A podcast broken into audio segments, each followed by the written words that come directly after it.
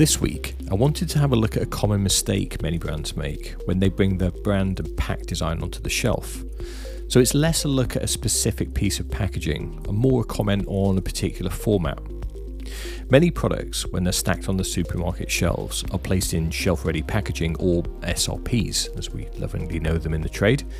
A common issue we find is that these SRPs are not designed in sympathy with the pack design. As I've mentioned previously, packaging has three roles. It has to protect the product inside, it has to showcase how it meets a specific consumer need, and it needs to be appealing enough to grab the consumer's attention. SRPs have a similar role to the primary packaging, and one of the main issues constantly to crop up is created by the first point that I mentioned. SRPs are there to contain multiple packs, protect the content, and allow supermarket shelf stackers to replace chunks of products quickly and easily. These SRPs are often created by manufacturers directly, so you can understand the focus on the protecting the product aspect that I mentioned previously. Nobody wants the product spilling out before they get to the supermarket shelf.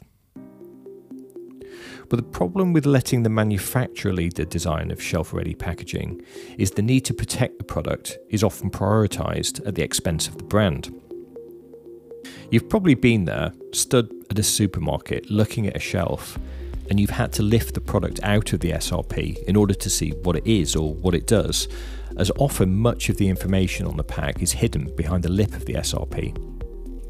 This can sometimes mean that even though the client has spent a vast amount of the budget creating an enticing and appealing pack, this is somewhat diminished when it actually gets on shelf.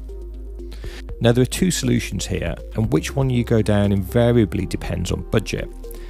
Ask a client to increase the cost of goods, and you'll often get much sucking of air through teeth and shaking of heads. Completely understandable. But then why would you spend thousands on a brand redesign and not look at the SRP as part of this design? Brands are created as design systems, and all of the consumer touchpoints need to work equally well.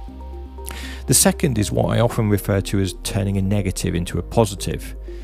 If you end up with a large lip on the front of your SRP and are completely covering the product packaging, then maybe this gives you a fantastic big canvas that would otherwise go to waste. If you suddenly have a big billboard available for you at the fixture, then why not flip this with brand messaging, or at the very least an impactful brand logo that lifts you out from the competition? But what about if you have the limitation of a small area on the front lip of the SRP? Clearly, and in many instances, the most obvious and simple solution is a large logo in order to create impact. However, SRPs often have restrictions such as the limitation on amount of colours that you can use, so it's not always easy to translate logos that may have 2, 3, 4 colours onto the SRP itself. Where your primary pack may be a beautiful 6-colour print, you may only have 2 colours available for the SRP, so what then? One thing we've started doing at the agency is to say, don't try and replicate the logo on the front face of the SRP, as invariably the logo is going to be executed much better and a lot larger on the actual packs.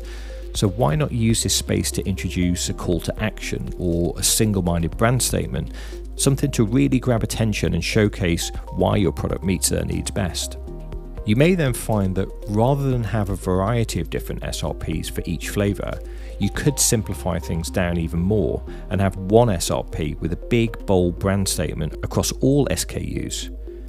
That's a much better way of grabbing attention and owning the shelf.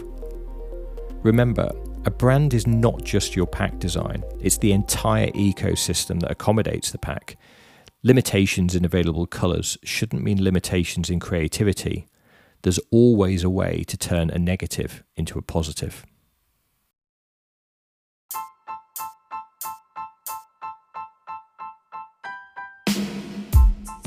Well, that's it. That's a wrap, as they say. I hope you found it informative. If it adds value, then please do subscribe.